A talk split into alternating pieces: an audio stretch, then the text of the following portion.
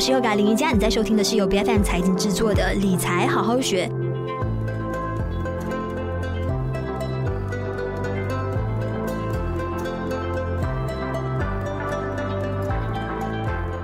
这几天呢，有年轻的同事给了我一个专题创作的灵感。当我问到他说：“哎，你对于理财方面有什么特别想了解的一个资讯呢？”他告诉我就是，现在理财的那些产品实在是太泛滥了，到底有哪一些是靠谱的啊？那他特别需要一个专业人士引导上的建议哦。那他目前的一个情况呢，就是每个月会定时定点上交部分的收入给妈妈去帮忙做定存。那好在有这样子，不然钱都花光。那今天在我们的这个理财在好好学的这个呃专题当中呢，我们就聚焦来谈一下刚出来工作领薪族的前五年啊，差不多就是在三十岁以前的这一个阶段的，究竟该如何更好的去做好财务上的呃规划，以更好更沉稳的一个姿态去迎接啊下一个阶段，就是三十岁以后的一个到来。那今天在我们节目上做客的就有来自 Maxwell 的职业财务规划师有 Ken 黄俊康，你好。OK，呃呃，Yoga 好，大家好，是，嗨，你好。刚才我提到这个，就是我同事的一个情况啊，就是他是固定领薪，但是我们也要考量到说，好像特别是来到今年啊，因为开始吹起了经济逆风，好像有一些呃高成长的一些科技企业啊，因为他们是贯彻狼性文化的，所以就开始进行大裁员，就为了要应付这个高涨成本的这个压力。那被裁的员工甚至是很多，当天收到通知还有赔偿，马上就要打包走人。那我经常在就是一些社交媒体上有看到。好多朋友分享自己的一个就是非常惨痛的一个经历，那甚至有一些朋友网友啊就在下面留言说：“哎，你好在是有赔偿哦，有一些甚至是没有赔偿，马上就要你走的，呃，都大有人在。”那其实工作饭碗呢，保不保得住这个问题的，其实是更加重要一些。今年我们一直要去谈说，哎，如果我们投资要去追求高收益，会不会过于乐观？你怎么看？呃，其实以现在的这个经呃经济的这个状况来讲，其实应该 more on 是在保守型的，因为是主要呢，就是说。防备型的这种呃投资策略会比较呃建议，因为最主要是说现在呃因为在这个经济呃这个呃升息的周期的这个情况上，是，所以就很多就是说呃公司方面他们也是可能面对这个呃债务方面的这个压这个压力，造成他们可能就是要呃有裁员呐，或者就是说呃减呃减减缩他们的这个生意的这个规模，所以呢以你现在以现在这个情况来讲呢，反而就是说在呃理财方面。应该要往个保守性，尤其是在呃，就是呃，就是说确定，尤其是这个呃存款这一方面，哦，存款这一方面要有足够的这个存款，呃，投资的话也是要特别的谨慎，就是说最主要是在你的这个经济这个能力范围里面可以做，又或者是说在风险管控这一方面。是，那假如说是刚开始工作，呃，就是出来工作前几年，然后自己本身是有房贷、车贷，还甚至学贷在身的话呢，你会建议如何在这个时候，就是应付，呃，就是高生活成本压力的同时，还边负债边理财？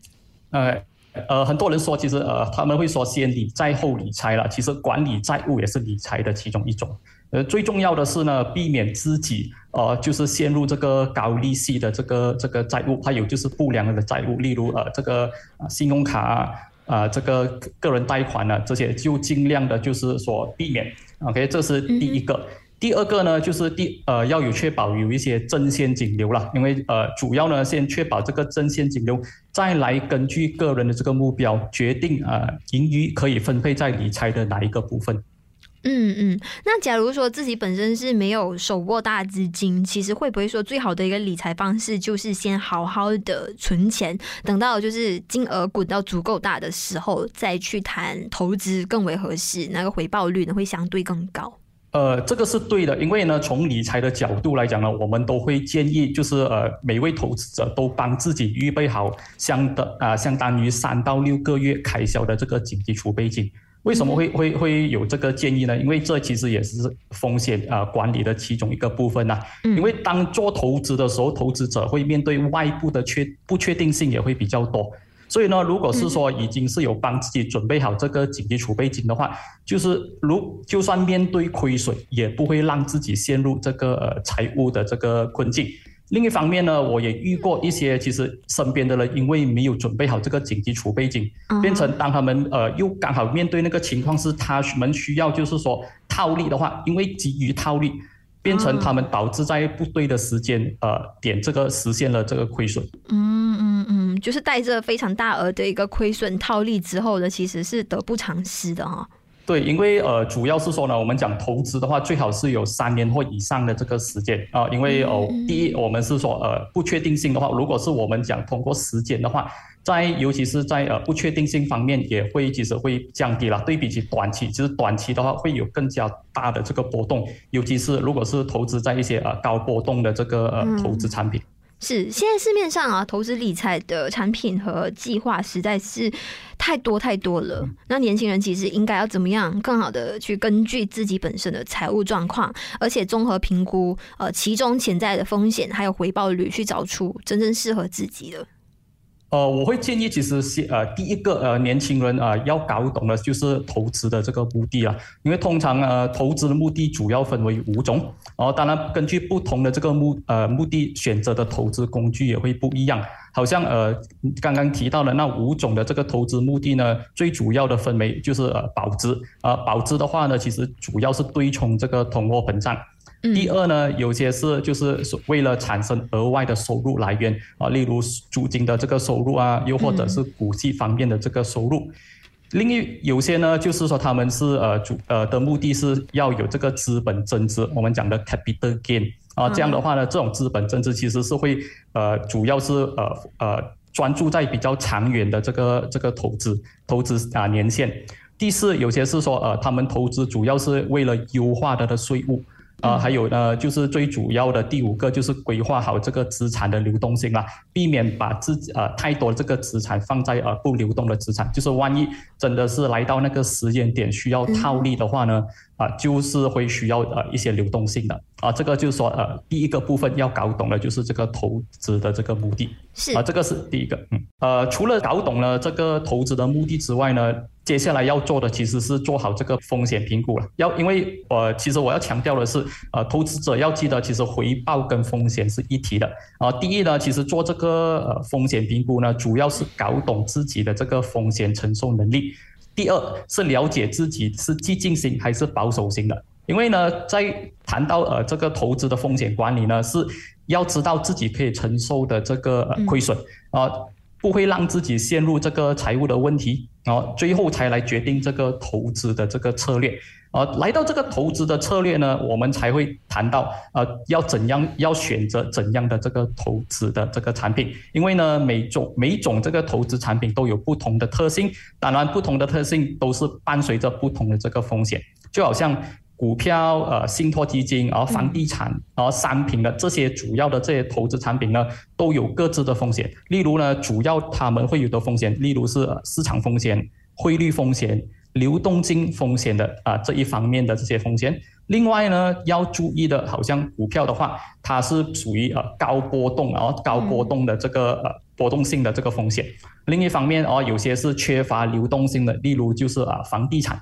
这也是啊，就是我们就是市场上面比较普遍的这个投资产品有的一些呃特性跟一些风险。对，刚才你有提到说，好像因为我们目前处在的这个经济形势可能是不太良好的，特别是大家都不停的在说，哎，明年二零二三可能经济衰退的呃会有恶化的一个情况。那么刚才你也同时提到说，好像现在年轻人可能在呃投资理财上啊，更要采取的一个姿态就是更为的保守，更为防御的一种。这样子的模式，但是会不会也说，同时也应该趁年轻多大胆的去尝试一些高风险的正规投资的产品，并且就是抓住这个机会，更好的去学习主动投资。嗯，有些人他们就会把其实高风险和高回报捆绑在一起，然后就变成他们盲目追求高风险的这个投资。嗯、其实真呃，投资者真正要明白的是，其实高投资、高回报的投资，其实往往代表着呃高潜在风险。嗯、所以呢，这个我刚刚提到这个大胆，其实大胆是需要建立在已经做好分析和评估的这个情况。嗯而不是贸贸然的把金钱投入自己不了解或不熟悉的这个呃投资产品啊，当然呢，呃，我也很鼓励，就是年轻人可以就是学习投资，可以从自学起步。当然，呃，自学起步有分呃很多很多种啊、呃，就是方式啊、呃。有些大部分呢，就是可以是通过阅读呃关于呃阅读关于这些投资的书籍，还有杂志。哦、呃，虽然学习的这个周期会比较长，不过呃是最经济跟实惠的做法了。对。而另一方面呢，呃，我也会建议就是说，可以寻求有执照的专业呃人士，例如呃财务规划师。从旁的协助和指导，是是。那像刚才一开始我提到，就是身边的那位同事了。其实，在就是寻求理财投资建议的同时，他有一个诉求，就是说，哦，他其实对于就是股票投资方面的是实在是一点都没有兴趣。那有哪一些懒人的理财方式可以帮助保本保息的同时，也能够同样的去实现复利？嗯，如果是你这个问题是在呃，就是他不想是完全是不想投资的，他不想要自己搞，呃，不想要投资股票吗？对，就是说。呀，OK，他他不想要自己去操作啊，哦，不想要自己去操作，不过还是可还是愿意投资股票的，嗯，嗯，OK，呃，说、so, 呃，主要呢，如果是讲完全不要投资股票的话呢，其实保本保息的话，很多会提到就是呃定期存款啊，又或者说另外的，当然也可以包括了这个政府呃政府债券啊，这是第一个。嗯第二呢，就是说可以通过呃，例如信托基金，这个是比较主动型的投资，就是说信托基金是委呃，就是委托这个呃呃基金经理来帮忙管理的这啊、呃、管理这个股票，就是说自己呃但呃需是不大需要，不过还是需呃不大需要是亲力亲为，不过我还是会建议呃就算投资信托基金也要定时的呃检查一下哦审视一下啊、呃、这个是呃第二种方式。第三种方式呢，就是也是呃，现在可能呃，大部分人会提提到的，就是 ETF 啊、呃，就是说这个呃呃 ETF 呢，就是 Exchange 啊、呃、Traded Fund 啊 Trade 啊 T Exchange Traded Fund，这个就是说呢，是比较属于呃，大部分的 Exchange Traded Fund 是属于被比较被动被动型的这个投资，嗯，他们是主要是买一篮子在这个呃呃股票市场交易的这些呃基金。然后呢，它这些 ETF 呢，呃，有一部有一部分呢，都是就是跟住这个指数，啊，就是它的回报其实是呃呃，就是很呃 closely link 啊，就是我们说就是呃连接着这个呃指数的，嗯，啊，这个是第三种。当然，呃，另一方是另外一个呢，也不要忘记了，如果是呃呃是他投资的目的是希望是准备这个退休基金的话，就是公积金也是一也是一种投资。哦，主要呢就是说，在公积金的法令里面，其实有担保最低二点五八千的这个回报，而且是呃由政府担保，加上呢过去十年的这个平均回报是在五点七八千左右。啊，只是说呃，好像公积金的这种呃投资的话呢，就比较注意的是，其实是在五十五岁前是缺乏流动性的。嗯。嗯，OK，因为现在主要也考量到了生活的成本压力越来越高，通膨不停的在高涨，没有就是下滑的这个势头，所以导致有好多年轻人也开始觉得说，哎呀，对于财务上的一个安全感也越来越弱了。那针对这一点，你有什么样的建议给大家？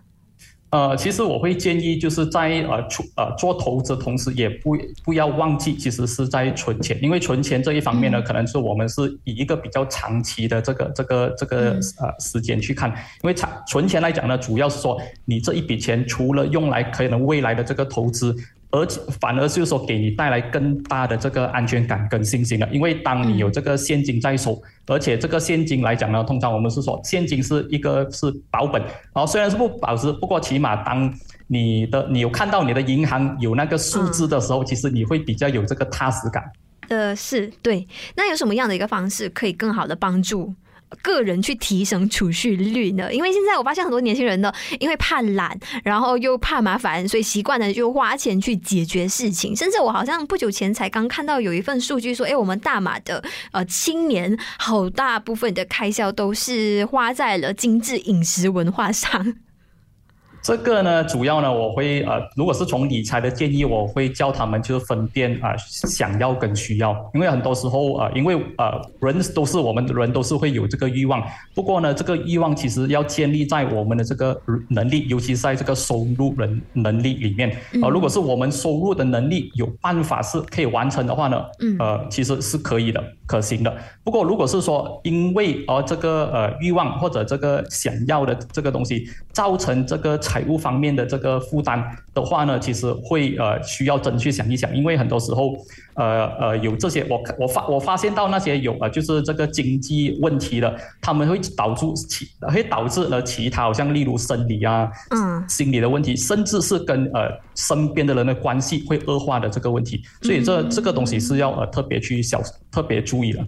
嗯，是。那这段时间呢，就也希望说，在收听的朋友，就是可以去多看、多了解，提升一下自己对于理财上这个热情。虽然说，好像可能在股市当中，我们提到啊、要是想自主投资的话，或许熊市啊、呃，还不是你真正可以入场的一个机会，因为我们始终还是没有看到熊市要结束这样子的一个势头嘛。但是可以在。就是呃，市场相当淡静的时候，多掌握一下，就是呃，就是投资方面的这个能力，多去吸收不同的一个知识。那当然，就是我们如果是已经是预示到说，经济下行的风险会越来越大的话呢，当然就是应该要绑好安全带，来确保自己呢是在未来有足够的一个储蓄资金在手，让你好好安全过冬的。那今天在我们节目上做客的，就来自 Maxwell 的执行财务规划师有看黄俊康，非常感谢你做客，感谢你。谢谢。理财好好学，每周四更新最新 Podcast 节目，关注 BFM 财经脸书专业，就能获得更多节目的相关资讯。我是 Yoga 林瑜伽，我们下一期再见。